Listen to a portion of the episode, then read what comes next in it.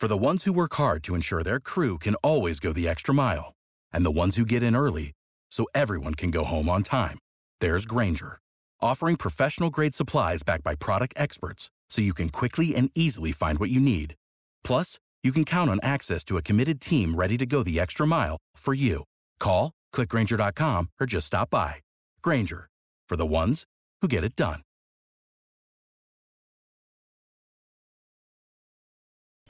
Welcome to the Boneyard with Steve Robertson. As always, I am your good friend and host, Steve Robertson, here on the Monday edition of the Yard.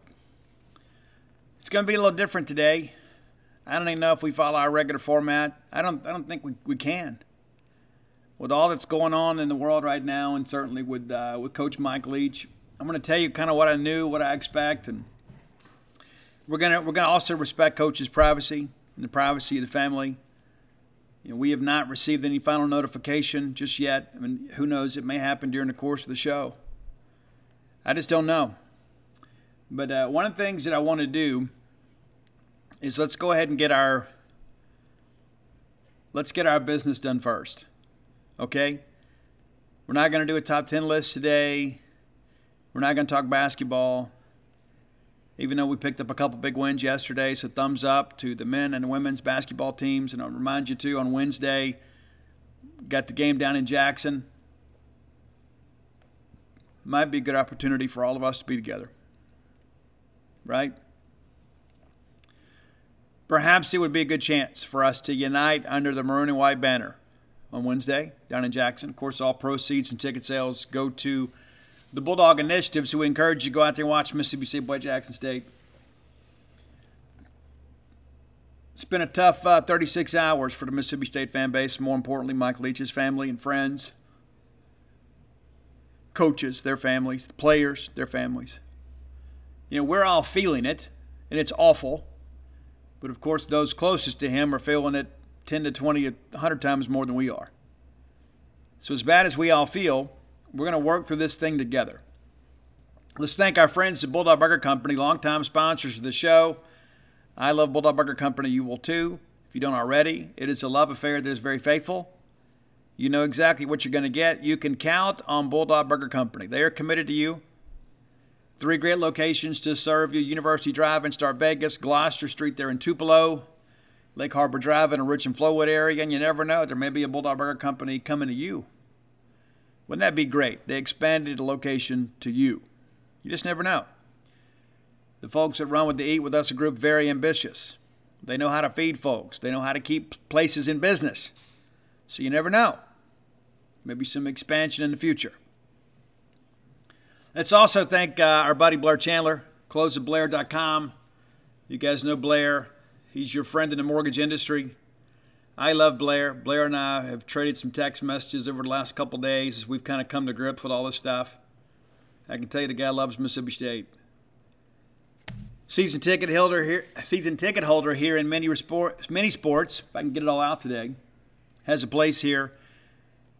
A lot of people out there, the dream of home ownership has eluded them. Blair can make that dream a reality. If anybody can get you closed, it's him. Top 1% close ratio in the country back to back years. 21 years of experience. Give him a call or text today at 601 500 2344. Again, 601 500 2344. Let him know you heard about him on the Boneyard. He'll pay for your appraisal. How about that? Let's not forget our friends at Campus Bookmart. I love Campus Bookmart. You will too. A Starkvillian institution. The greatest selection of Mississippi State merchandise in a known universe. Visit them online at campusbookmart.net. Use promo code BSR. Stands for Beautiful Steve Robertson. That'll get you free shipping on all orders over 75 bucks. Any order less than $75, absolutely incomplete. And finally, because I'm going to spend the rest of the time, I don't know how long we're going to go today, so I'm going to I'm going to give you all this right now, and then we'll just spend some time visiting, kind of loving on each other a little bit. Give Brooks Bryan, our friend Brooks, a call at 601 416 8075. Again, at 601 416 8075. Brooks, part of a great group of individuals bringing this wonderful residential development, Portico to Starkville. Phase one is completely sold out. Phase two under development now. Many of those houses are already sold, but there's still some available for you. Or perhaps you're looking to uh, get a custom built. They can help you with that. You can pick out a lot, pick out a house plan, and get to work. 1.1 miles away from the Mississippi State campus, you turn off 82 on a 12. Very first right is Pat Station Road. Go through the four-way stop. There's Portico. That's how close you are. Wouldn't it be great if all your friends stopped by and saw you on the way to see the Bulldogs play? Make Portico your next move. All right, let me take you through it as best I can. Okay, so Sunday morning, you know, we're, we're interviewing visitors. You know, State hosted, uh, I think, nine official visitors over the weekend. We still got some stories to post, and I commend Paul Jones for for getting his stories up. I tell you, I've spent so much time, you know, working on this, trying to get you guys information, and also kind of coming to grips with my own grief uh, with all of this. And uh, very appreciative of Paul and his efforts, and uh, the rest of the crew for kind of helping carry the weight here. And of course, the truth of the matter is, really all anybody wants to talk about what's going on with Coach Mike Leach. So I got a text yesterday from a donor that said, Hey, there are emergency vehicles at Mike Leach's house. Do you know what's going on? Now, Coach has been sick, but not in the way that I think many people, like the rumors suggested. You know, there were a lot of rumors that Coach is going to resign after the Egg Bowl. I was told point blank, Mike Leach not retiring anytime soon. Not the least bit interested in that, had not considered it. But Coach had uh, battled pneumonia. And Coach has asthma, so it kind of complicates things, and it took him a long time to shake it. Dates all the way back even to, uh, you know, you guys, I guess it was post game Auburn. He barely made it through the press conference. You know, he was coughing so bad. And that was you know, kind of a byproduct of that, of the fact that, you know, he said he'd had the flu, but in actuality, it ended up being pneumonia. There was a big movement, of course, to try to get him to take some time off, coach being the ever the competitor. He thought we could beat Georgia. I talked to him that Monday afternoon after the press conference and just kind of checked on him. I was like, Coach, how you doing? And he's like, Well, you know, I've had he said, I've had this trademark cough for years you know, he kind of dismissed it a little bit, but I was concerned. I mean, he looked kind of ashen. He was gray. His color wasn't good. You know, all of you that got small town Mississippi mamas, you know, your color ain't good. You know, that's how it looked. Leach just, he didn't look himself. As I'm sitting there talking to him and Brandon Langlois, those of you that know Brandon, Brandon, of course, uh, head of media relations for Mississippi State. I was trying to lighten the mood a little bit, and I said, and Brandon had shaved his beard. I said, Coach, I said, uh, and Coach calls Brandon Space Camp. I don't know why he calls. I don't know if Brandon's been to Space Camp. I've been to Space Camp. I think Brandon went to Space Camp, and so Leach calls him Space Camp. I call him Brandon. He's my friend. I said, Coach, I said, uh, you've probably noticed that uh, Space Camp has cut his beard. And he goes, Yeah, yeah, I don't know how I feel about that. I don't know how I feel about Brandon cutting his beard. I said, I know. Every time he does it, I always kind of complain about it. You know, I don't like this ever changing Brandon. I guess, but if you've noticed, ever since he's trimmed his beard up and tried to look a more a little more GQ, have you noticed that he he has this eerie resemblance to the elf that wanted to be a dentist in Rudolph the Red-Nosed Reindeer? And all of a sudden, Leach looks at Brandon he looks back at me, looks back at Brandon. He goes, He does. Space Camp, you do. You look like the dentist, the elf that wanted to be a dentist. He goes, Of course, that guy knew Rudolph personally, so you don't have that advantage, you know. And it was almost like I had given Coach something else to kind of razz Brandon about. And he got so tickled about it and he laughed. And, and it was really the first time that I had seen that, uh, that typical twinkle in Mike Leach's eye. He was more like himself just in that moment. Then there was the East Tennessee State game. Many of you may not have known this. We didn't report on it at the time. But Coach Leach missed the first offensive series against East Tennessee State. He was in the middle of kind of getting some treatment, you know, for the uh, you know for the breathing difficulties, and he missed that series. Of course, post game he was okay. Well, we had our uh, only media opportunity with Coach before the Egg Bowl we did it upstairs in the sales Center. We typically talk to coach on the practice field or just off the practice field after practice. And then on our typical Mondays, of course, you know, we're in the stadium. But for this particular press conference, we were in the sales complex. Well, we used to be it all the time. It used to be a media room. And uh, now they've done like some photo shoots and things like that in there. And so it, it's kind of a multi purpose room now. But we set up a press conference in there. I don't know if we ever had a better press conference with Mike Leach during the Mississippi State tenure than then. I, I thought he, I thought it was the best. I thought it was absolutely the best press conference we had done. And I found out later that one of the reasons he was in such a good mood is that his oldest daughter was there. His oldest daughter had come to Starkville uh, to spend some time with him because Coach had been sick, but also, too, you know, it's Thanksgiving. And Coach was in an amazing mood. And he laughed and he joked. And, and I was like, you know, he's, he's good. He's back. He's back to being Mike Leach. And so after the post the press conference is over, I'm downstairs. Dave Murray and I are talking to Brandon, and Brandon says, "I don't know what what was it about today. Coach is really good. Maybe we should do every press conference in there." I said, "Maybe we should. He was outstanding. I, I think that was probably the best press conference we've had, and maybe you guys can dial that up and go look at it. It's on our YouTube channel if you're if you're curious." But I thought then, a coach is on the mend. And there were times I was really concerned, you know, at his age and the fact that it had been such a lingering issue. And you hear all these rumors out there, and you never can just fall in love with your own belief that you've got the whole story. You talk to a lot of people around Leach, and they tell you, oh, no, he's going to be fine. You know, he's just stubborn. You know, he's a competitor, won't take any time off. And of course, he's thinking, okay, once we get through the Golden Egg, you know, we've got some time we can rest before we begin ball practices. And I think that was kind of his line of thinking but he was outstanding. He and I spoke privately during Egg Bowl week about the importance of winning that game. Of course, a lot of people out there, unsourced people, oh, if we lose the ball game, coach getting fired. There was never any truth to any of that. Never. Wasn't even a discussion. But we won. We won the Golden Egg. And I can tell you, it meant a lot to coach. And one of the reasons it meant a lot to coach is because it meant a lot to you. He understood what that trophy meant. And the entire time he's been here, he hadn't had it. He'd never won it. Of course, he inherited it when he got here, but he'd never won it. Dr. Keenum met with Coach Leach during the week leading up to the uh, Egg Bowl and explained to him how important the game was. Mike Leach understood the significance of that game. That was one of the knocks on Coach when he was at Washington State is he couldn't win the Apple Cup. It's like, oh, he just treats it like another game.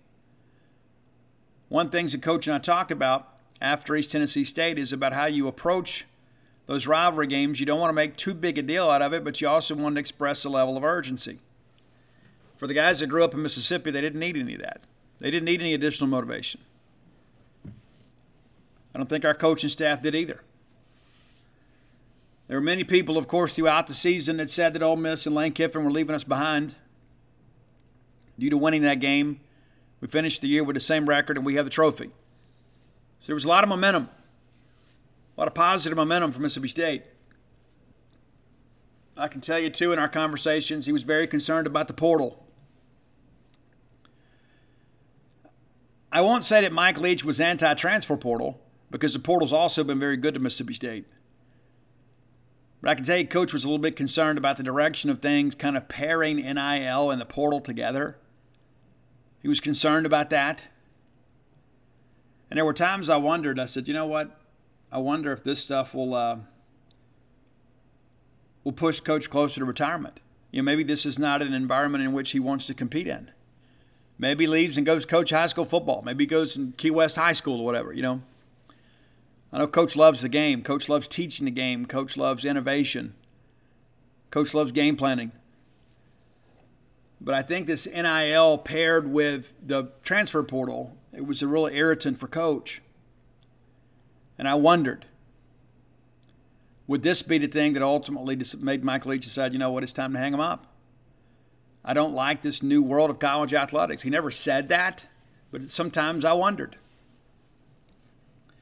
So, getting back to yesterday, I get the call about um, you know, the emergency vehicles being at Coach's house. I made a few phone calls, and most everybody dismissed it as something that wasn't life threatening. They said, you know, Coach is still battling this pneumonia thing. There are times he has to go get treatment for that. He gets shortness of breath, gets fatigue. And I don't know if people were just in denial or they were looking at this and saying, you know what, this is, you know, this is just, it's just okay. Coaches probably pushed it too far. And so I accepted, you know, their take on it. I said, well, okay, doesn't appear to be life threatening. I went and talked to Paul Jones. I said, hey, you know, this is what's going on. And everybody seems to believe that, you know, it's okay. You know, doesn't appear to be too serious. By the time I got home, I had about a half dozen phone calls from people explaining to me the emergent need for prayer for Coach Leach.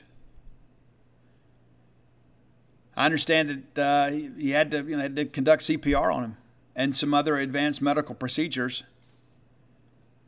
Got him to OCH and got him stabilized, and eventually got him in the air. And there was some concern about that. You know, some, it's a silly the things that we argue about, right? Some people are like, "Oh, he wasn't airlifted." Yes, he was. No, he wasn't. Does it matter?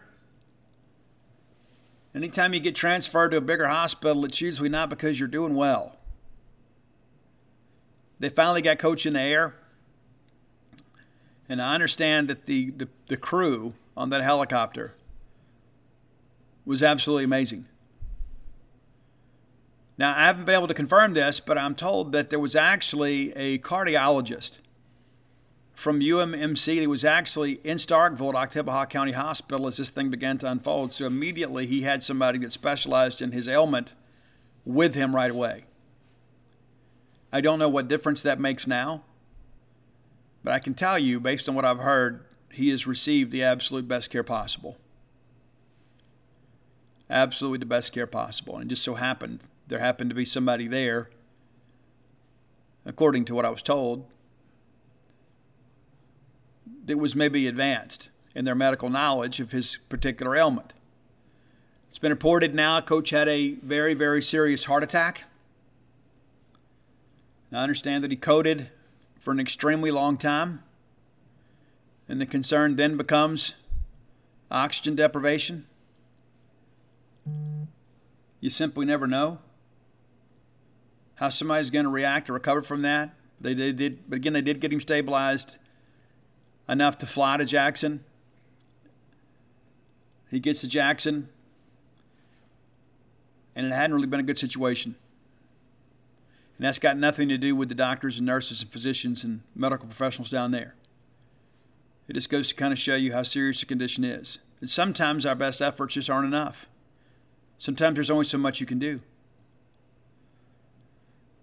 There were some reports late last night. I started getting, I probably got 70 to 80 text messages or messages from some of you all saying, oh, you heard that Mike Leach passed away and – heard it from somebody that works at UMMC. And the question that I ask, and this will sound maybe a little bit disrespectful, and that's okay.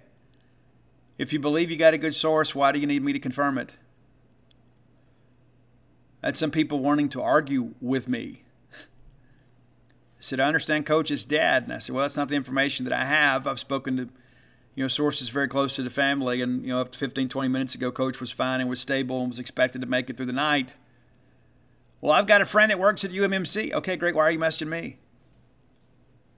If you believe the information that you're given, why do you need independent cooperation? Oh, Steve, I think you're wrong. Okay, cool. I'll let you rest in your wrongness. But I understand in times like these, people want to get, eh, you know, people like myself closely connected to the program. They figure if anybody knows, it's probably Steve. That's not always the case. But in this situation, it wasn't true. So I'm encourage you, all those people that texted you to say they passed away, text them back, tell me wrong. A lot of discussion last night about the first couple of hours once he got on the ground in Jackson are going to be extremely important. You know, that's what they do. They do all these tests, they do push meds, all that kind of stuff. They, they do their best to stabilize and improve the situation. Last report that I got is that it's going to be difficult for coach to make it through the night. And then late, I was told he is stable and expected to make it through the night. Why are so many dogs suffering from health issues? Actress Katherine Heigl, who's helped save over 16,000 dogs through her personal foundation, says they're seeing more issues than ever with dogs' joints, odors, and their health than ever before. After doing a ton of research, she feels there's one place we can all look to improve our dog's health their food.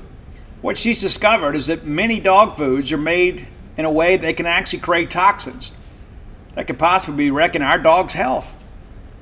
And that's true for many of the premium brands as well.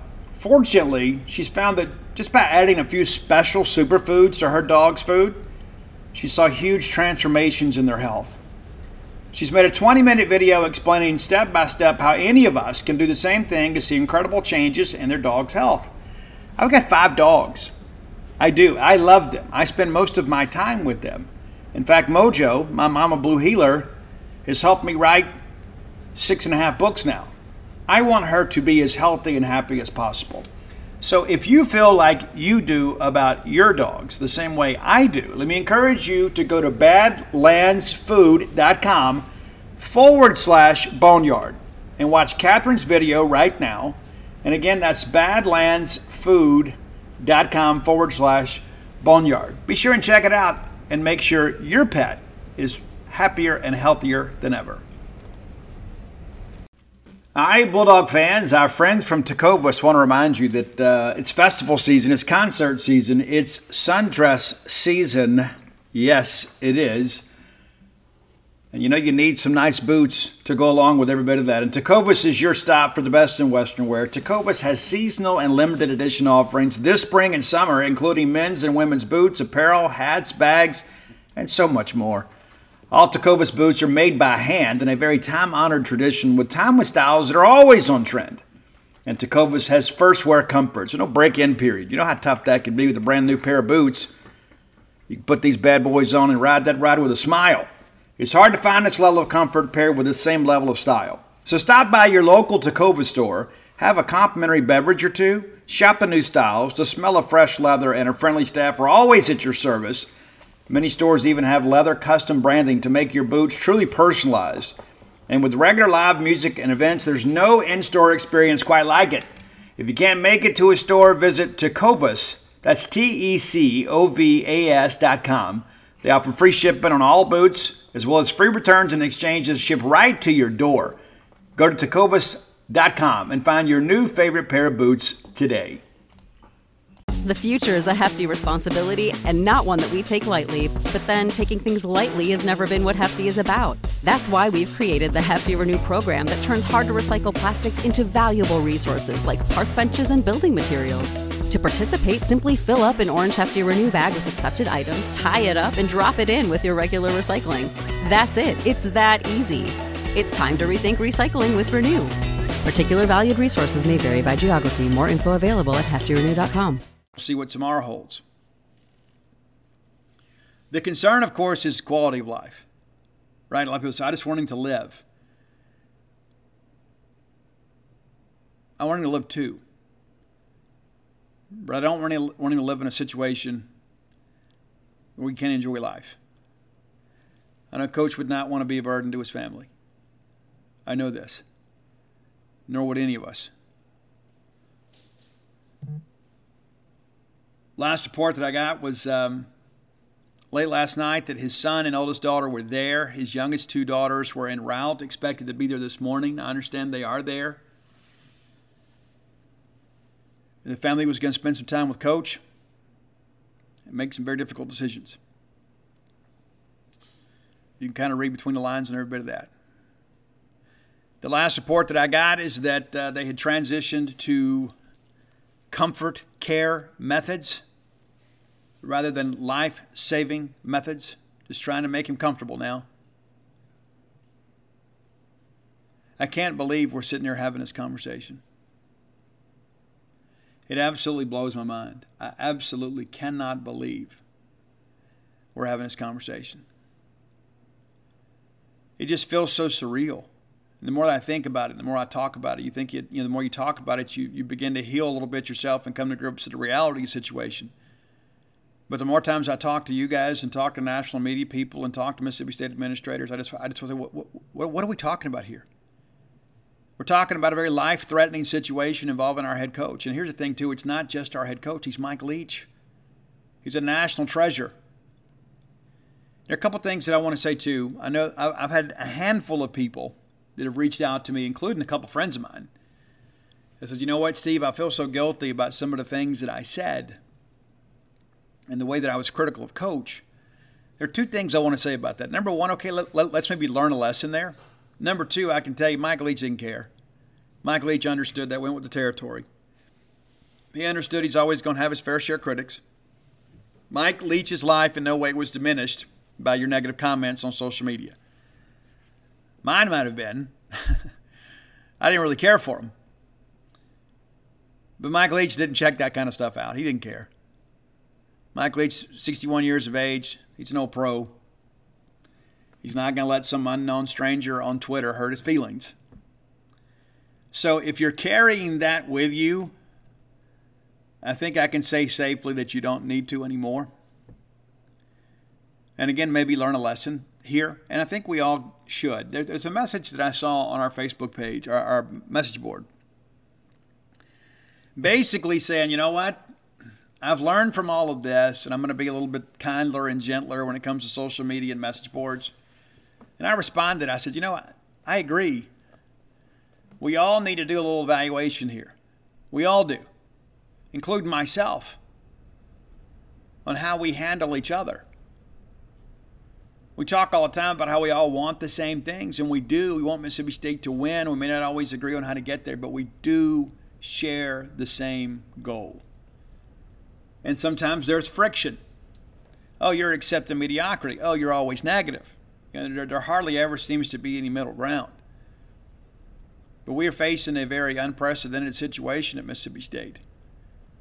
As a sitting football coach is not expected to recover. Let that sink in for a second. All the discussions and arguments we had just last week, we talked about the Dillon Johnson thing. We talked about the Woody Marks thing. We talked about Xavier Thomas, and people were blaming coach for kids getting in the portal, even though every situation is a little bit different. I suspect everybody involved in that feels a little differently today about how things played out last week. It's amazing what just taking a deep breath and not hitting sin can do to a person, right?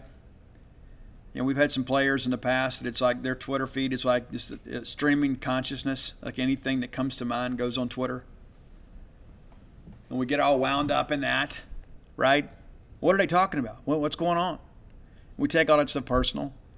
And this kind of stuff happens here, puts things in perspective, and you begin to realize, you know what, that stuff really wasn't that important. Why did I let that take on such an importance in my life? You know, I say I felt so guilty this morning. You know, for basically the last month, I've laid around feeling sorry for myself that my wife isn't here, that she's across the country working, and she's coming back. I mean, it's, it's a temporary situation. And I was laying there this morning and I was thinking, man, I sure wish I wish Dana was here. I just wish this is so difficult to deal with, and I'm having to kind of deal with it by myself. I just wish she was here to hug me and tell me everything's going to be okay, even though deep down I know things are not going to be okay right now. Not when it comes to this. And then I thought, you know what? Just imagine how Sharon Leach feels this morning.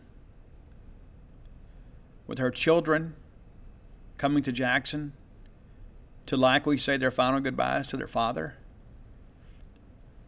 And I'm sitting around here feeling sorry for myself, knowing my wife's going to be back in two months. And I'm going to see her soon. It's one of those things you look at. I can pick up the phone, I can FaceTime her, I can talk to her on the phone, I can text her and tell her how much I love her.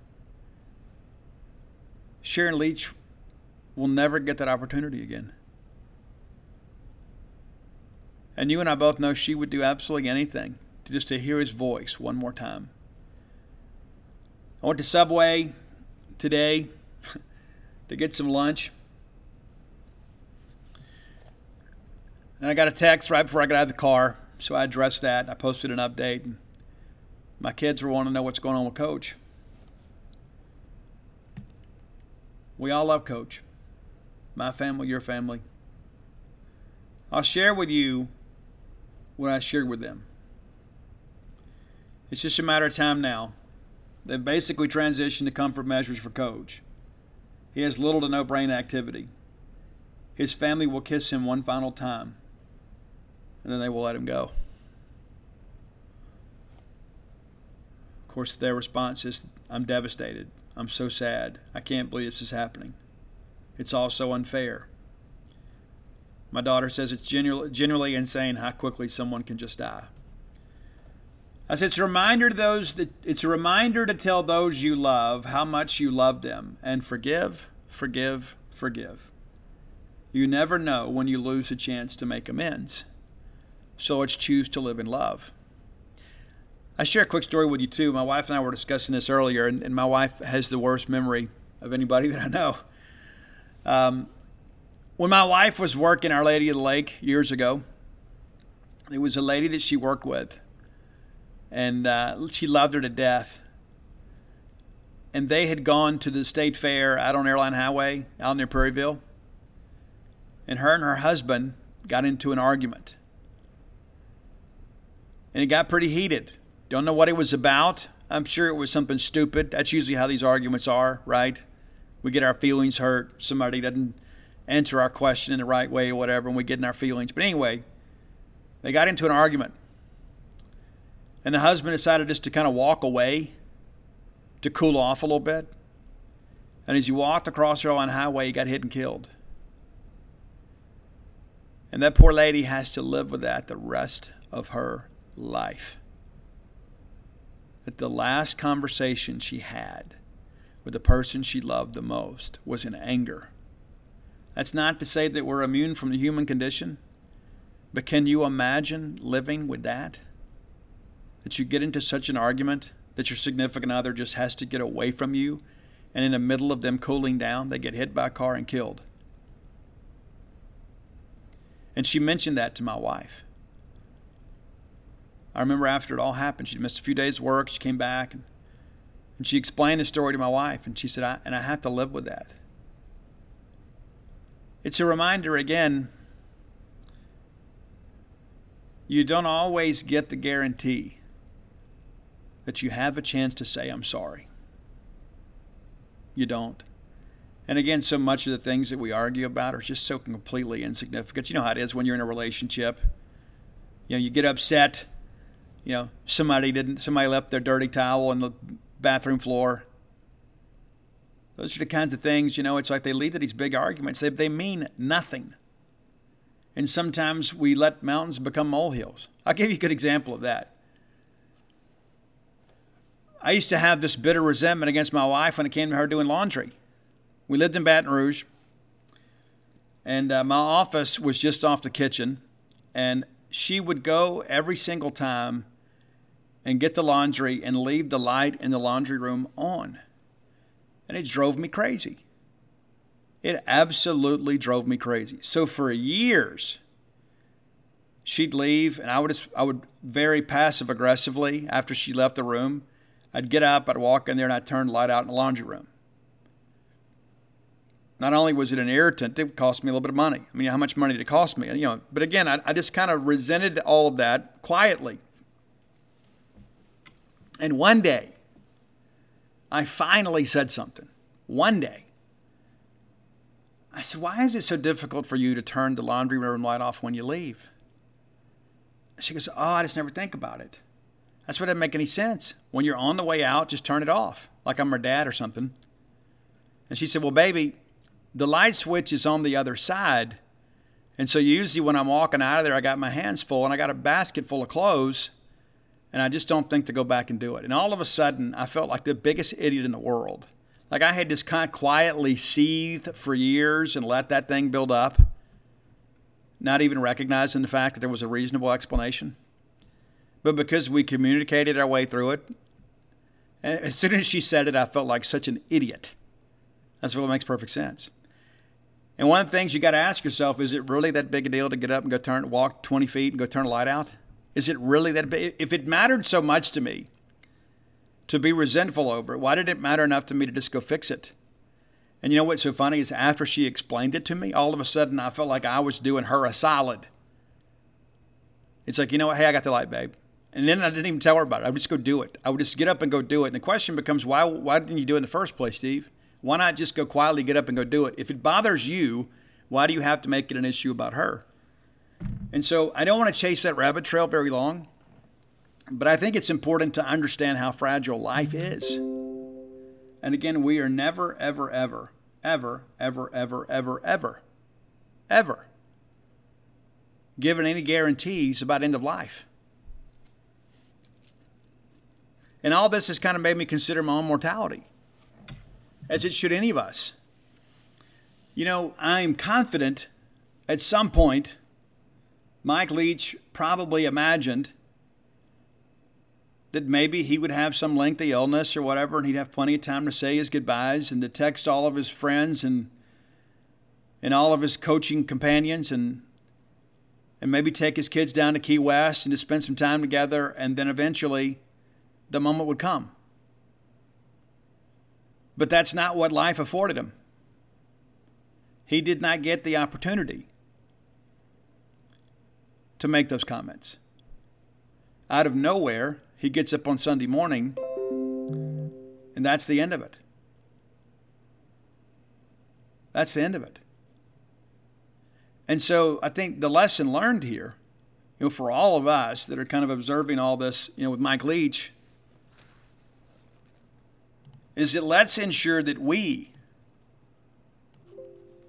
and I'll turn that down because you can imagine all the notifications are coming in. Um, that we consider the fact that maybe we have some amends to make. Maybe we have some forgiveness to offer, and all of us, I know, have some love to share. And so, my challenge to you today is the people that you love the most, tell them. And I don't mean just to send the, the typical, hey, I love you. You know, one of the things that um, I've done a lot of self evaluation here over the last couple of months because it gets you. You know how it is. It's I love you, I love you too, and it, you say it and you mean it, but it almost becomes cliche, right? I mean, it almost becomes like it's just kind of what you do, kind of like two ships passing in the night. You know, um,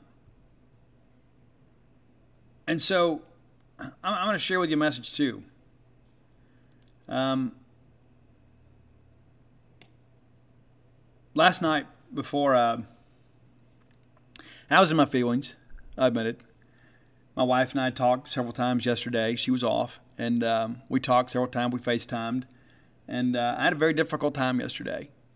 Now, the difficulties that I'm facing are nothing compared to what the Leach family is. So I'm in no way trying to make this about me. But to know Mike Leach is to love Mike Leach. And so I was in reporter mode most of the day, you know, trying to get you guys facts. And all of a sudden, it was like the reality of the situation hit me and so I called her because she she'd worked the night before and she was sleeping. I called her and I woke her up. I just lost it. I couldn't believe what we're dealing with here. I cried my eyes out. I told her how much I loved her. I said, if anything happens to me today, I don't want you to leave this life knowing, have any questions about how I feel about you. And the last thing I sent her last night and again, this has all made me consider my own mortality. I'm not going to sit here and tell you maybe you're not you're not the wordsmith I am, and sometimes that's a negative, especially with my wife because she's kind of seen it all and read it all and done it all. You know what I'm saying? Well, you're a writer, of course, you're going to say things nicer and more flowery than everybody else. But I texted her this last night. Last thing I sent her, I said, "I love you more than life itself. I would lay down my life willingly, so that you could live." I wouldn't even have to think about it. You're everything to me. Good night. And so I share that with you, and maybe in hopes of inspiring you to open your heart and share it openly with the ones you love the most. I've made some posts in recent uh, weeks you know, about my wife and how much I love her. And I guess in some ways, I guess I'm whipped. I'll just admit it. I'm happily whipped. I am. And I had this guy that messaged me, and I won't, I won't get into too much detail because you may know him, and I don't want to out him anonymously. But he shared this story with me, And uh, he goes, I've been reading your post. You know, you've written these poems about your wife, and and um, it's amazing too. I've, I've, considered so much of this. Maybe I'm, maybe I'm going through a midlife crisis. I don't know, but um, thinking about you know what would happen to my family if I wasn't here. Because you know your good friend and host has run the dogs wide open for a long, long time. And I'm sure in some respects it's probably shortened my life. And so I've, I've always considered it. What would happen to my family if I wasn't here? And so I shared that. You know, it's like one of the things now that we're going to be empty nesters, you know, I want us to be able to travel. I want her to go to ball games with me. I want to go go to her races. I want to be at the finish line when she's running those races. I want to be the guy there at the beginning and take the pre-race selfie. All that stuff matters to me. I used to do that stuff all the time, and I got so busy building the bank account and the brand, I kind of forgot what mattered most to me. And so I'm back, right? But I had this gentleman that messaged me. He said, I've seen these posts. He goes, and I want you to know you've kind of inspired me to do some things. He goes, My wife and I have been having a difficult time. We've talked about divorce. And he goes, I know you you write poetry. And he goes, I've read some of your stuff. I wish that I could write like you. And he goes, that I've written a, a poem to my wife. And he goes, I will never write this kind of stuff. But would you look over it for me? Would you edit it for me? Would you help me a little bit? And I looked over it, and maybe the syntax wasn't perfect, but the sentiment was beautiful. And so I messaged him back, and I'm like, hey, I'm not going to touch this. It, it might flow a little better, but your wife is going to know your language, and your wife needs to hear your words, not mine. I think it's beautiful just as it is. Go give it to her. Send it to her. Whatever you got to do, print it out, frame it, give it to her as a gift. Whatever you got to do. We get so caught up in the minutia of life, and maybe it's just me. Maybe I'm just speaking to myself here. But we get so caught up in the minutia of life and all the little things that don't matter.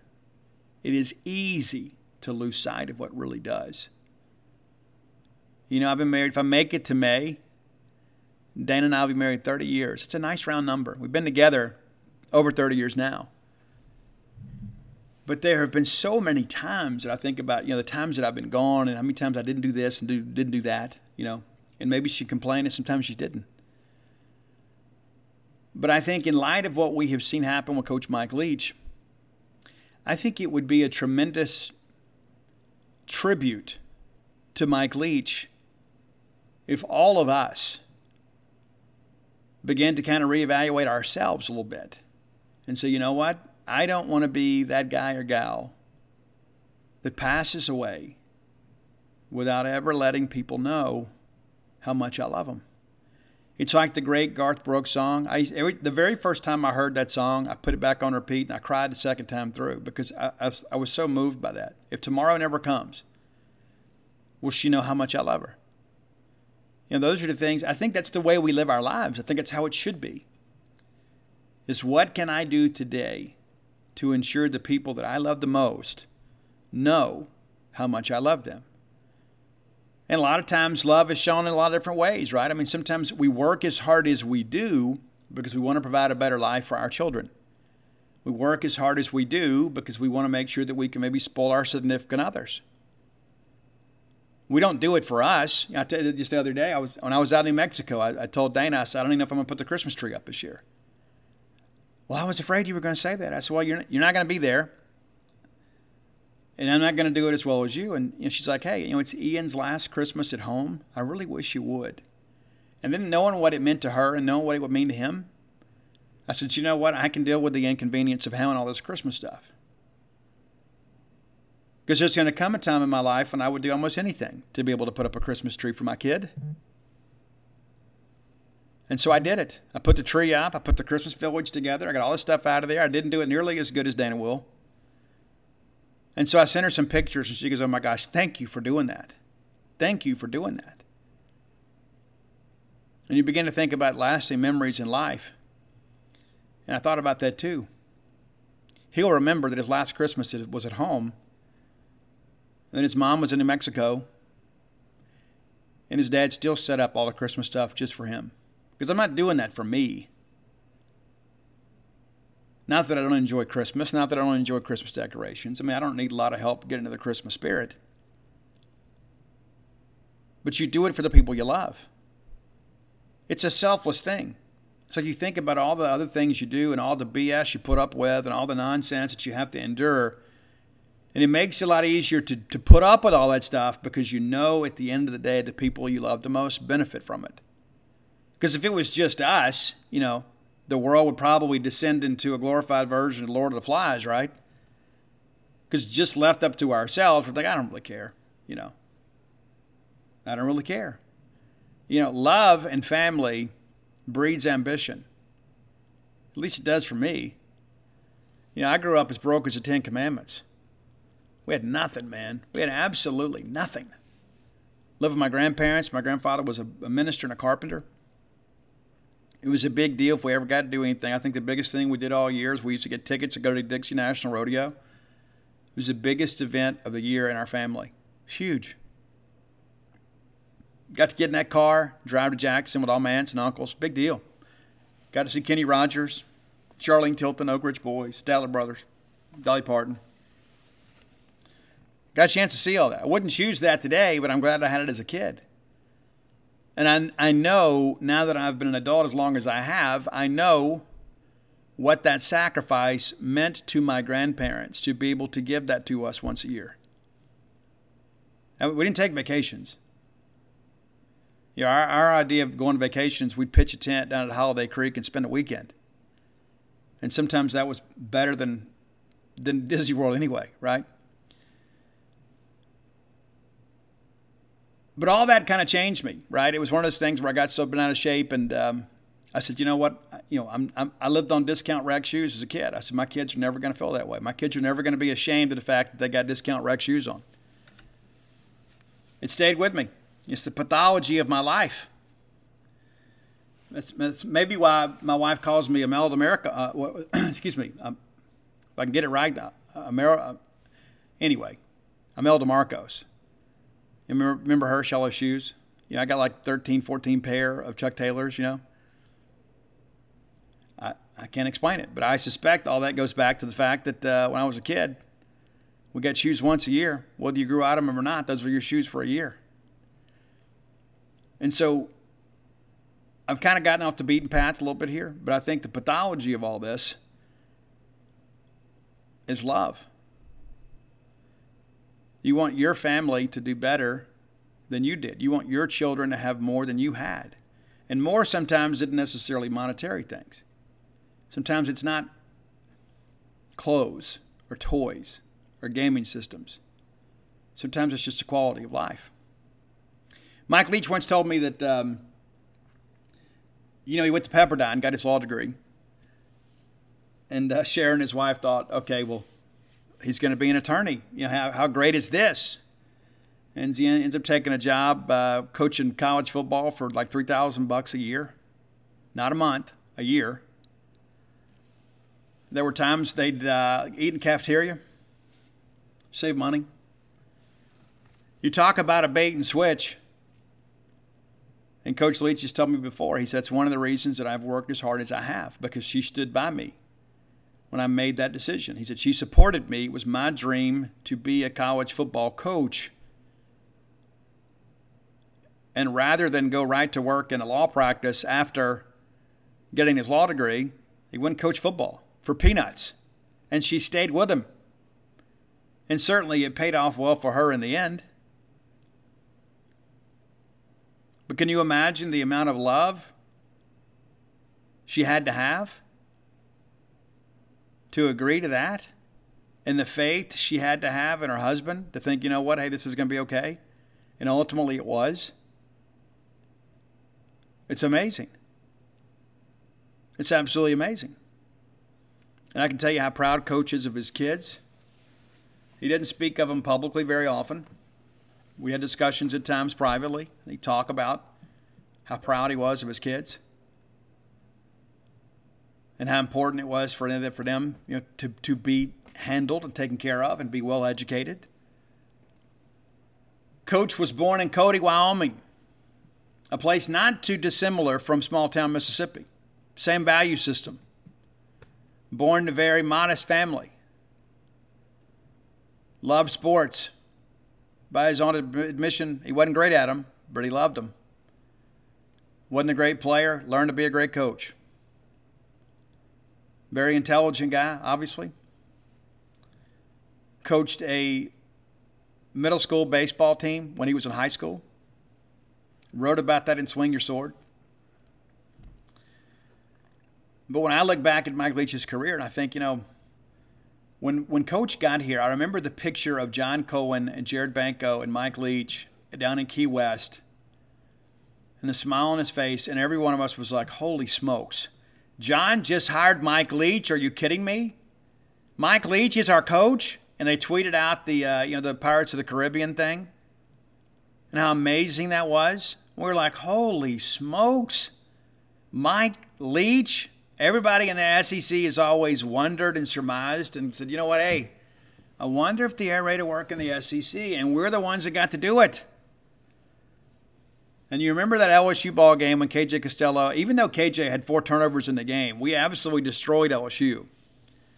The defending national champions in Baton Rouge. And then there's, hey, looking for a bandwagon, get in, right? It didn't age well. But at that moment, we began to realize maybe we got our arms around something special. But the fact that John went out and hired Mike Leach is one of the most non Mississippi State things we've ever done. Hiring guys like Joe Moorhead is more of like what we usually do. We go hire the up and coming coordinator and kind of hope for the best. It worked out with Dan Mullen, not so much with many others. But we went and got a sitting Power Five head coach, and not just any coach. We got a national treasure that is Mike Leach. And I'm so incredibly grateful. We got three years. I was hoping we'd get 10. I was eager to see what coach could do next year with that great schedule and a veteran offense. But I was talking with the donor earlier, and we were just trying to make sense of it all. And I'm reminded of what David Turner told me after uh, Big and Little Keith Joseph died. Keith and Marshawn. I was so despondent then. I remember David Turner said, Steve, God makes no mistakes. It's a part of me that wants to second guess that, but I know that in my heart, God makes no mistakes. This happened the way that it was supposed to happen, even though we haven't been able to make sense of it. God makes no mistakes. And so as I began to think about Mike Leach and what should have been and maybe could have been, I'm very honored to know that Mike Leach was our football coach for three seasons and that we were his final stop. Because I don't know if there is another fan base that will love on the Leach family and appreciate his legacy better than we will. Mississippians have a real quiet dignity about them. We do. We do. They don't call us a hospitality state for nothing. And while we may disagree and bicker and everything else, but in times of a crisis, there is nobody I would rather have in my corner than a band full of Mississippians. Because we know what it's like to come together. We can put our differences aside and focus on a common goal, especially in times of tragedy, because we know when to keep our mouth shut too, right? It's one thing when we're angry or whatever, but when something like this happens, we kind of know how to use some tact. And there are a few people out there on social media that are absolutely blooming idiots. And I'll tell you, one of these days, you guys are going to log on the Twitter, and I am just going to absolutely lose my religion on some of these people on Twitter and Facebook. I, I am. I, I, I can feel it coming. I try to be a diplomat about things, but I am very, very close to just saying, you know what? I don't care. I'm just going to say what I really think. Very close. Very, very close. So like yesterday, people wanted to argue about, you know, Mike Leach is in a hospital fighting for his life, and we want to argue about the transfer portal. We had people already wanting to begin launch a coaching search, and Mike Leach situation still very much unsettled. Got people tweeting at me. I wrote the story yesterday. My friend the pirate. If you hadn't read it, I encourage you to do so. I'm very proud of it. Matter of fact, I've had some people message me and say I think it's the best thing I've written in my career. I don't know if that's the case. I have written a few books, you know, but I know that my heart was in every word. And I love Mike Leach. Mike Leach has been amazing to me. I told my wife last night, I said, you know, I really like Jackie Sherrill. I wasn't here every day on the beat when Coach was here, but Jackie's been great to me. I owe a lot to Jackie Sherrill. I do. Jackie's been very gracious with me. He's agreed to interviews several times. Matter of fact, after they settled a lawsuit with NCAA, Jackie and Peggy called me because Jackie wanted me to get the story first. He didn't owe that to me, but he gave that to me. But I love Coach Sherrill. I love Coach Croom. Coach Croom was a guy every time that I was around was very gracious to me, answered all my questions. All, He'd get me in the golf cart and ride me around. Want to know what I was hearing about recruiting? Want to know who Ole Miss was going to get and who they were targeting, that kind of stuff. You know, it was a good relationship. Had a good relationship with Dan Mullen. It's not like we went and watched Motley Crue together, went fishing or anything. But Dan was good to me. A little bit difficult at times, right? Dan's a little prickly, right? But I had a good relationship with Dan. Probably had a better relationship with Joe. You know, it's funny about Joe when um, I guess it was Stark Villains. I think that's correct. Yes, Stark Villains. Is uh, Joe had helped me on something. I can't even remember what it was. It was something I was researching, and Joe had the answer, and he gave it to me. And I said, Coach, if I can ever help you, let me know. He goes, I'll tell you what. He goes, How about I get the first signed copy of your new book? So when I got the advanced copies of Stark Villains, the very first trip that I made was to the SEAL complex, and I text Joe. I said, "Hey, are you here?" He goes, "Yeah, you come back." And I walk in there with the signed copy of the book, and he gets up from behind his desk and he comes around. You know, he's a big giant of a man, and he hugs me. He goes, "You're my guy." I said, "Well, Coach, you helped me on something, and you asked me." I asked. He said, "Hey, how about a signed copy of your book?" He said, "Well, I was only joking." I said, "I wasn't." he goes, You know, I got a books on that bookshelf I never read. I'll read this one. And he did. And then we hired Mike Leach. And I'll be honest with you, in many respects, I think and I've lost some objectivity when it comes to Mike Leach. Maybe I get caught up in the cult of personality a little bit. And maybe I'm just enamored by the persona of Mike Leach. But Mike Leach, if there was ever a coach that's been at Mississippi State that maybe was a little bit entitled to hi hat people, maybe keep people at arm's length, it's Mike Leach. But he never did that. In fact, I would submit to you, of all the coaches that we've had in my lifetime, with maybe the exception of Rocky Felker, Mike Leach is probably the most down to earth. I said on Bo Bounds show this morning, Mike Leach treated everybody with dignity and respect. There'd be times that we'd be out somewhere and somebody would walk along and say, Hey, it's Coach Leach. At no point did he ever make those people feel lesser than. It didn't matter if you were a million dollar donor or somebody that bought a Walmart t shirt that said Mississippi State on the front that was unlicensed. He treated everybody the same. He shook their hands, he laughed, he told jokes. He made him feel valued to him.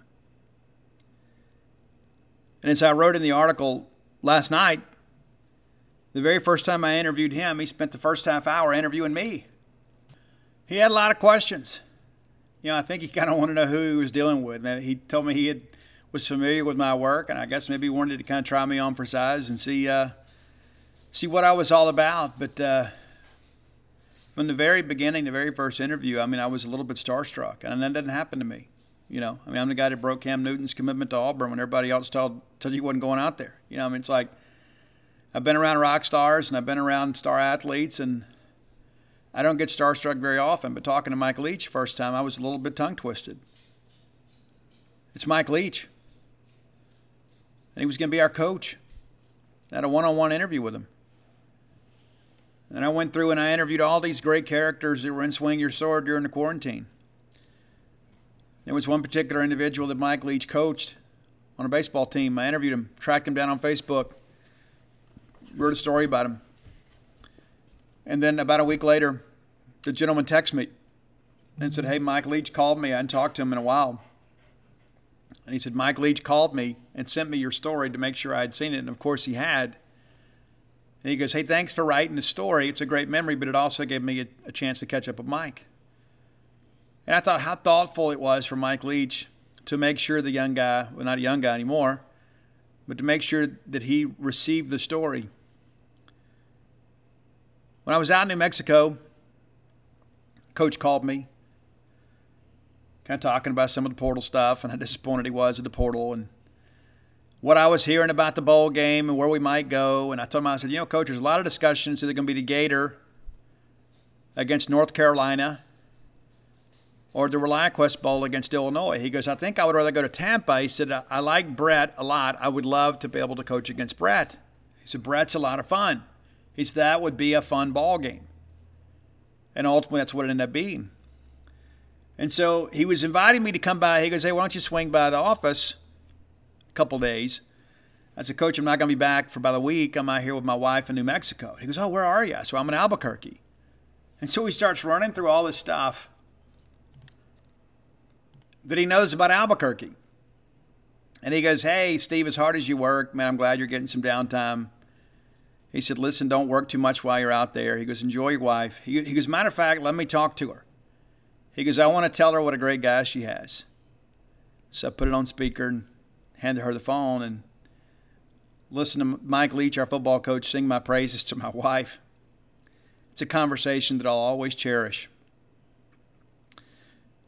Then he's going through all these great places we have to eat. He's, oh, the food in Albuquerque is outstanding. Absolutely outstanding. He goes, You got to go here. You got to go there. You need to eat here. Make sure you try this. Maybe you guys, when you get some time, ride down to Roswell and go see the, the alien exhibits and all this other stuff. You know, just, he didn't owe any of that to us, but he's like, You need to go do all these things. And we haven't done them all yet. Maybe I'll do some when I go back out there in a few weeks. But it was amazing to me. Mike sometimes was at his best when he wasn't talking about football, when he was just being a dude. And then Saturday, I get up and I included this in the article. I get up Saturday morning, my dogs are ready to go out. That's sometimes that's my alarm clock. Is my dogs letting me know, hey, we, hey, dude, get up, we got to go. And so I grabbed my phone because I always check Twitter to see what maybe I missed in the overnight. Had a notification that I had a text from Mike, and it was a link to six hotels in Albuquerque you have to stay in. Now, of course, when I go out there, I stay with my wife. But I thought, you know, what about a romantic night? Maybe I just go get one of these rooms and it struck me. I said, look at the time on this 326 in the morning. And there's Mike Leach thinking about us, thinking about what he could do to help us have a better time the next time we were together in Albuquerque. It says a lot about him as a person. Many of you know him as the coach and as a guy that talks about Halloween candy and post game on the sidelines and things like that and gives marital advice. But the Mike Leach that I knew was so much more than a football coach. He was a good person. He was a genuine person, cared about other people. He made sure that you knew that you were his friend. And it struck me yesterday as I had this tearful conversation with my wife, and I said, You know how crazy it is? You know how nuts this is? It's just yesterday at 3:26 in the morning, Mike Leach was thinking about me and you and about something that he could recommend for us to have a better time together when I go out there. I mean, how many people think that way? I mean, I just think to myself, how thoughtful is that? He's never met my wife, but because she is important to me, she was important to him. And he told her too when they spoke, he goes, Hey, Albuquerque is a crime ridden city, so be sure to avoid this and stay out of this and keep your head on a swivel and blah, blah, blah. And the next time that I talked to him, um, I guess it was shortly after I got back, and he goes, Hey, you be, be sure and take care of that girl of yours. I guess, Coach, I, I, promise you I will. And he goes, Well, and he wanted to know, What all did you get to do while you were out there? And where all did you go? And I was like, Oh, yeah, I did this and did that. And he goes, Oh, that's outstanding. And Coach is a huge Breaking Bad fan, huge Breaking Bad fan. The very first time he saw me, I wore that pork pie hat all the time. And he told me, I knew you were a Breaking Bad guy from the beginning. And so when I was out there, I went to the doghouse, which is a little, uh, a, a, a, local, kind of like a better version of Sonic. And I go up there, and it's you know, not too far from where my, my wife's rental property is out there, and I'd go get um, I'd go get a chili cheese dog and some onion rings. And so I sent Coach a picture, and he just sends back, "Wow, how was it?" And he was so impressed that I was able to go do all that. And then I've been out there with my wife and taken all the, the, the tours and seen all the Breaking Bad stuff. And he used to tell me Breaking Bad was the best ending for a show that he'd ever seen. He said it was outstanding. We talked about the arc of that story, about how the beginning of Breaking Bad, Walter White is this mild mannered school teacher and Jesse Pinkman is this delinquent. And over the arc of that story, things begin to change. Your Walter White becomes this evil criminal mastermind, and Jesse Pinkman ends up being kind of the sympathetic protagonist. We talked about how amazing the writing is on that show. And it's incredible how much stuff Mike watched. He would always say, Hey, what are you watching these days? Or have you seen anything really good lately? I'm always looking for this, always looking for that. Because Coach was a night owl like me. I shared an article too there. Sometimes Mike would call at night. He'd want to know what's going on. You know, what are people saying about this and what do we think about that or what's going on with this kid or that kid or whatever. And you never knew where it was going to go you know, he'd talk about that for a while, and all of a sudden he would hear something or you know, something be on TV, and, and he would change direction. He'd be like, "Hey, have you ever read this book? Have you ever seen this thing?" And that's the joy of talking to Mike Leach, because he knew so much about everything. I had a chance to talk to him too about Texas A&M, because when he was at Tech, they gave A&M all sorts of trouble. And I said there was one game in particular they, they absolutely destroyed Texas A&M, and ironically, Eric George, who was your CFO of the athletic department, was on the team. And I said, Coach, what was it about that game? Why did you guys dominate A&M the way you did? And he goes, You know what's funny about that, Steve? He said they have this thing, I can't remember what he called it, where the students camp out before a ball game. I think it's it's not Raider Nation, but it's something like that. And all the students camped out before the A&M game. And so when A&M got there, rather than walk through the students they elected to park on the other side of the stadium and walked a long way around to avoid the students. And Mike said when that happened, he said, they're not ready to play. He goes, I knew at that moment they weren't ready to play. He said, because if it had been us, we'd have danced through the students. We'd have walked right through there and just shown how tough we were.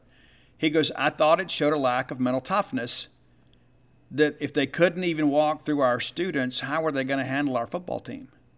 And lo and behold, Texas Tech blew A&M out that day. He was really big on mental toughness. Toughness was a big thing with him. Absolute toughness, not just physical toughness, but mental toughness. We talked about the Egg Bowl. And he goes, You know, at the end of the day, he said, Ole Miss is a tough team. He said, But we were tougher longer, and that's why we won the game. He said, They're a tough team. We were just a little bit tougher, and that's why we have the golden egg. And so when you hear these things about you know people not being tough or whatever, I think a lot of that boils down to Mike Leach's interpretation does not encompass just physical toughness.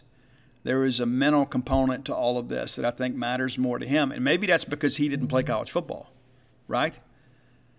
That may be a big part of it. Is you got to be tougher than the other guy. Football is a war of attrition. It's about mental warfare. It's not just about physical skill. It's who's going to blink first. And how many times in the battle for the golden egg did we show a little lack of mental toughness and then bounce back with some real fortitude, especially on defense, because we weren't getting it done offensively. And so I think about all that with Mike right now. And again, the reports that I'm getting out of Jackson are not good. They're not good at all. Matter of fact, it's really bad. I began to think many times back to the infancy of the Mike Leach era at Mississippi State. I had so many people that said, Steve, you're the luckiest guy in college sports. You get to cover Mike Leach every day. I didn't understand what an honor and privilege that that truly was going to be until he got here and I got to know him. I believe that everybody around him is better because he lived. I've talked to several staffers, spoke to Dave Emmerich, spoke to several former Dan Mullen assistants and former Bulldog players. It's a tremendous amount of respect for Mike Leach, not just because he is the Mississippi State coach, because in many respects he is college football, the most colorful man in college football. And I had the benefit and the privilege to cover this wonderful man for three years and to call him a friend and I'm going to miss him. I'm absolutely going to miss him. And there's so many people that talked about, oh, this offensive staff, you know, they're all together, and there's all the, You know, the tie that binds is Mike Leach. They wanted to work for Mike Leach. Mike gave them autonomy. They learned. They got better. You know, Mason Miller played for Mike Leach.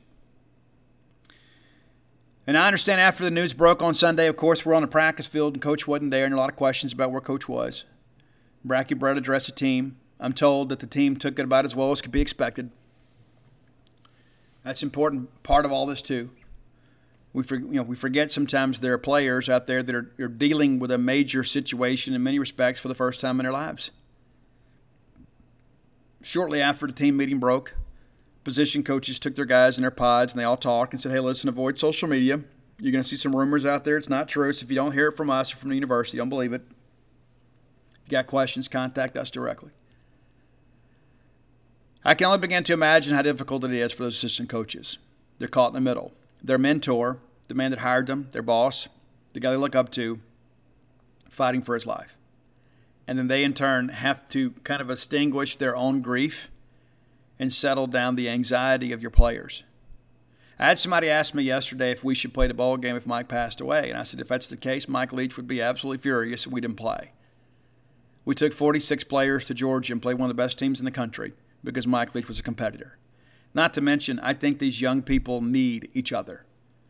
All of a sudden, you let them go home, they're around other people, and oh, we need to get in the portal. You know, I think while they're dealing with their own grief, they need a team. They need their coaches. They need their teammates. They need every bit of that to help work their way through this. So it's not about winning a ball game at this point. And of course, we certainly want to win to honor Mike Leach. And of course, if we win nine games, it'll be only the ninth time in school history we won nine games or more. It'll be one of the best seasons we've ever had in the history of the program. You wouldn't know that by reading some of the message boards, but one of the greatest seasons we've ever had if we win the bowl game. And I think those young men deserve the opportunity to do that. They've earned this opportunity, and they deserve a chance to go out there and honor the legacy of their coach. But it's bigger than football. It's bigger than football. It's life. It's life. Mike Leach, only 61 years of age. It all just seems so incredibly unfair. But I think about the trajectory of things, and was it a perfect season? Absolutely not. While we've won some games, you know, there's some games we left on the table. You know, with our schedule, eight and four is about the best case scenario for many of us. But yeah, we left some money on the table. We did. It gives us some room to improve next year. The question now becomes, you know, what do you do?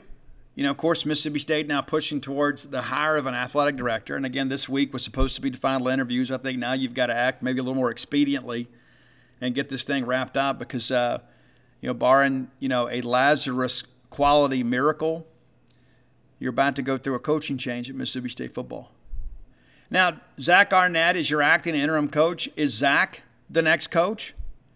Know, if you promote Zach, chances are you keep the roster intact. You probably keep the recruiting class intact, and you begin to think, okay, is that just a short-term solution or a long-term solution? A lot of people believe that Zach Arnett is going to be a great head coach someday anyway. Is now the time? Because if you let him get away and he goes somewhere else, you may never get him back. Or do you look at this as a situation and say, you know what, hey, we got to get somebody else? The problem with all of that, too, is there are still some jobs open and the fact that uh, a lot of the candidates that we would probably target have already been kind of picked over. You know, do you go hire Jared Banco and have him bring Clay Helton with him? I don't know. Do you go out and hire maybe a Mike Leach disciple that can kind of come in and take over so there's continuity on offense and maybe a little innovation? You know, I, I like the modern brand of the air raid where you've got the mobile quarterback that can kind of add the ground component to the offense. I think that's important. Or do you just go make a wholesale change? And again, you know, what who are you going to be able to get at this late juncture? And it's easy to say, well, you know, we're a team that can probably play, you know, six million dollars a year. We're in the SEC. We're still in the SEC West until they change the divisions. And so it's a difficult decision you have to make. And so the first step in that process, of course, assuming Mike doesn't make a miraculous recovery, is you've got to go get an athletic director in place. And I think that's got to happen this week. You know, there was discussion about getting it done before Christmas. I, I think you've got to move now. you have to move. Now, we're going to be signing football players in nine days. You can't allow there to be any indecision. You can't allow it to be a situation where a player's thinking, hey, I want to go to Mississippi State, but I know the head coach is going to be, so I think I'll go to Ole Miss or I'll go to Auburn or whatever.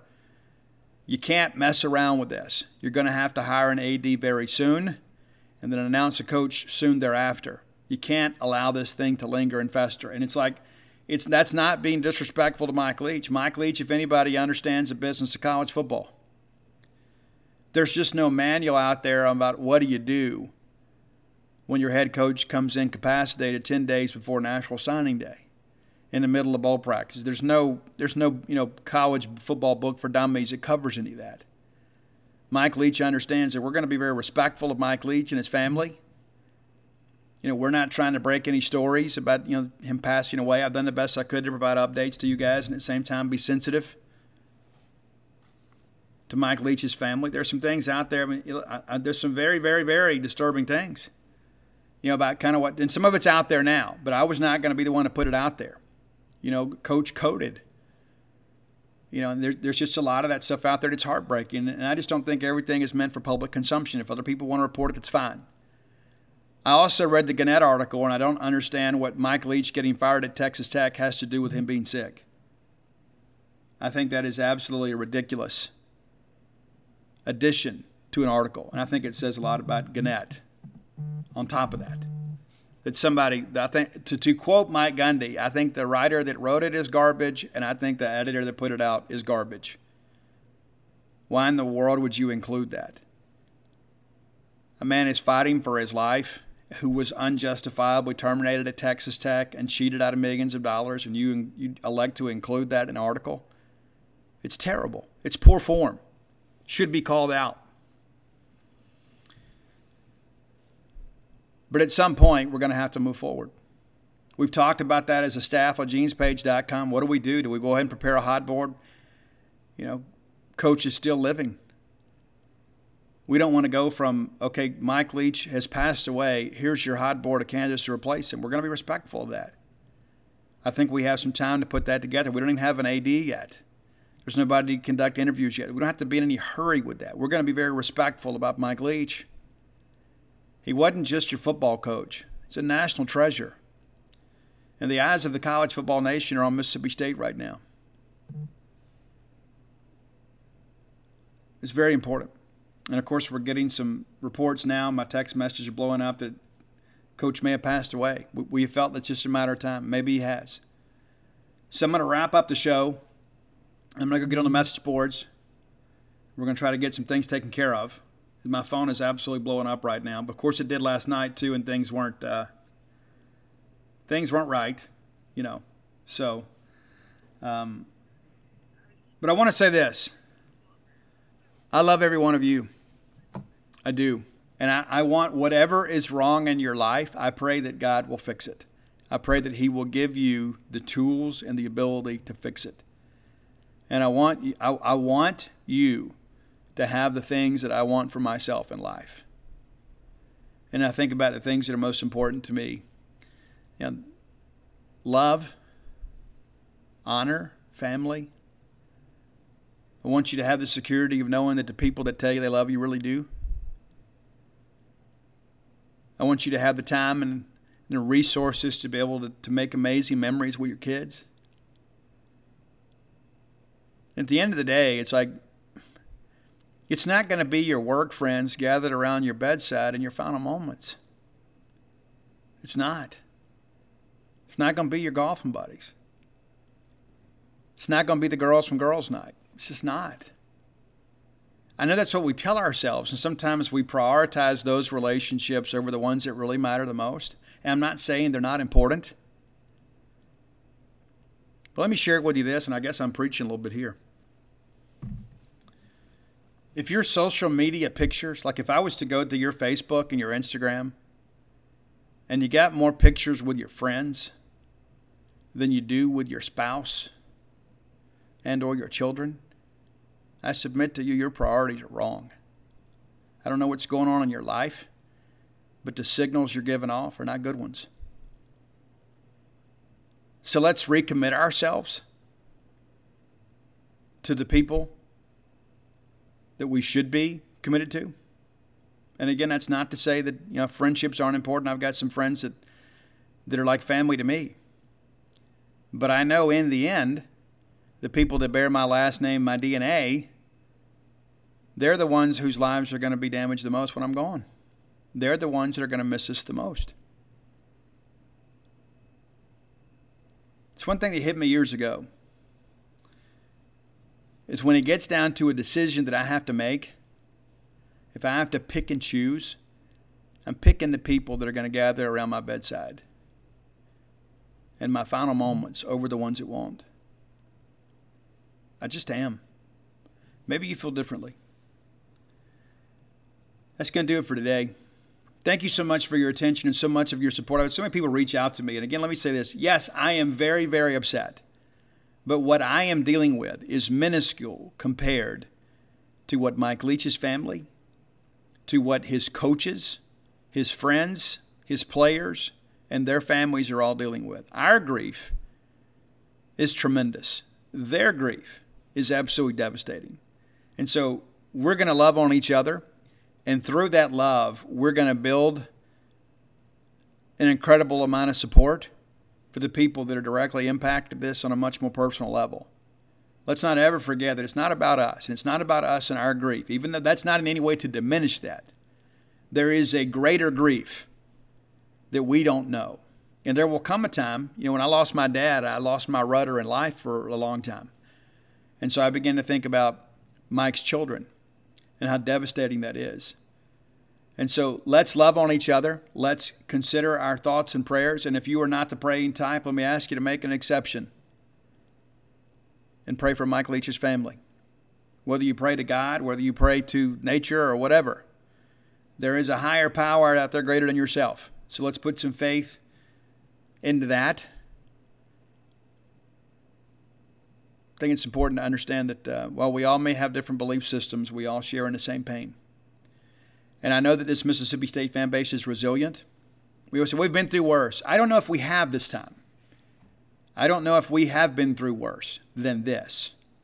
These are dark days at Mississippi State, but I know the character of this fan base. And I have seen it play out over the course of the last 24, 36 hours. People that were very much staunch Mike Leach critics are thinking, you know what, hey, I need coach to get better.